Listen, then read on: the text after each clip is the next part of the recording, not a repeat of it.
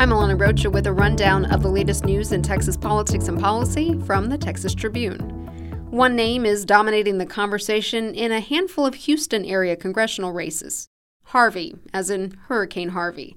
Yes, both incumbents and candidates are working to convince voters they can best represent a region still reeling from last year's storm.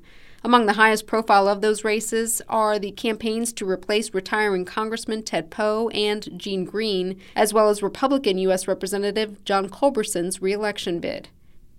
After nearly seven years of litigation, the nation's highest court will hear whether Texas's congressional and House district boundaries discriminate against voters of color.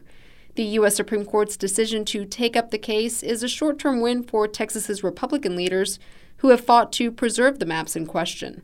Texas would have been forced to redraw the maps to address several voting rights violations had the justices declined. A Tribune investigation found that the state's data on maternal mortality is not exactly sound, that the number of women dying during or after pregnancy is still rising, and that the state has missed opportunities to improve women's health programs. Tribune healthcare reporter Marissa Evans. So, one of the big factors is that Texas has not expanded Medicaid. By not expanding Medicaid, advocates have simply said that we've squandered opportunities to give more women access to care. Another contributor, the fact that as many as 40% of women forego postpartum care. It's in those days and weeks after childbirth that a variety of life threatening issues can develop. Explore our in depth series, Dangerous Deliveries, at texastribune.org. I'm Alana Rocha.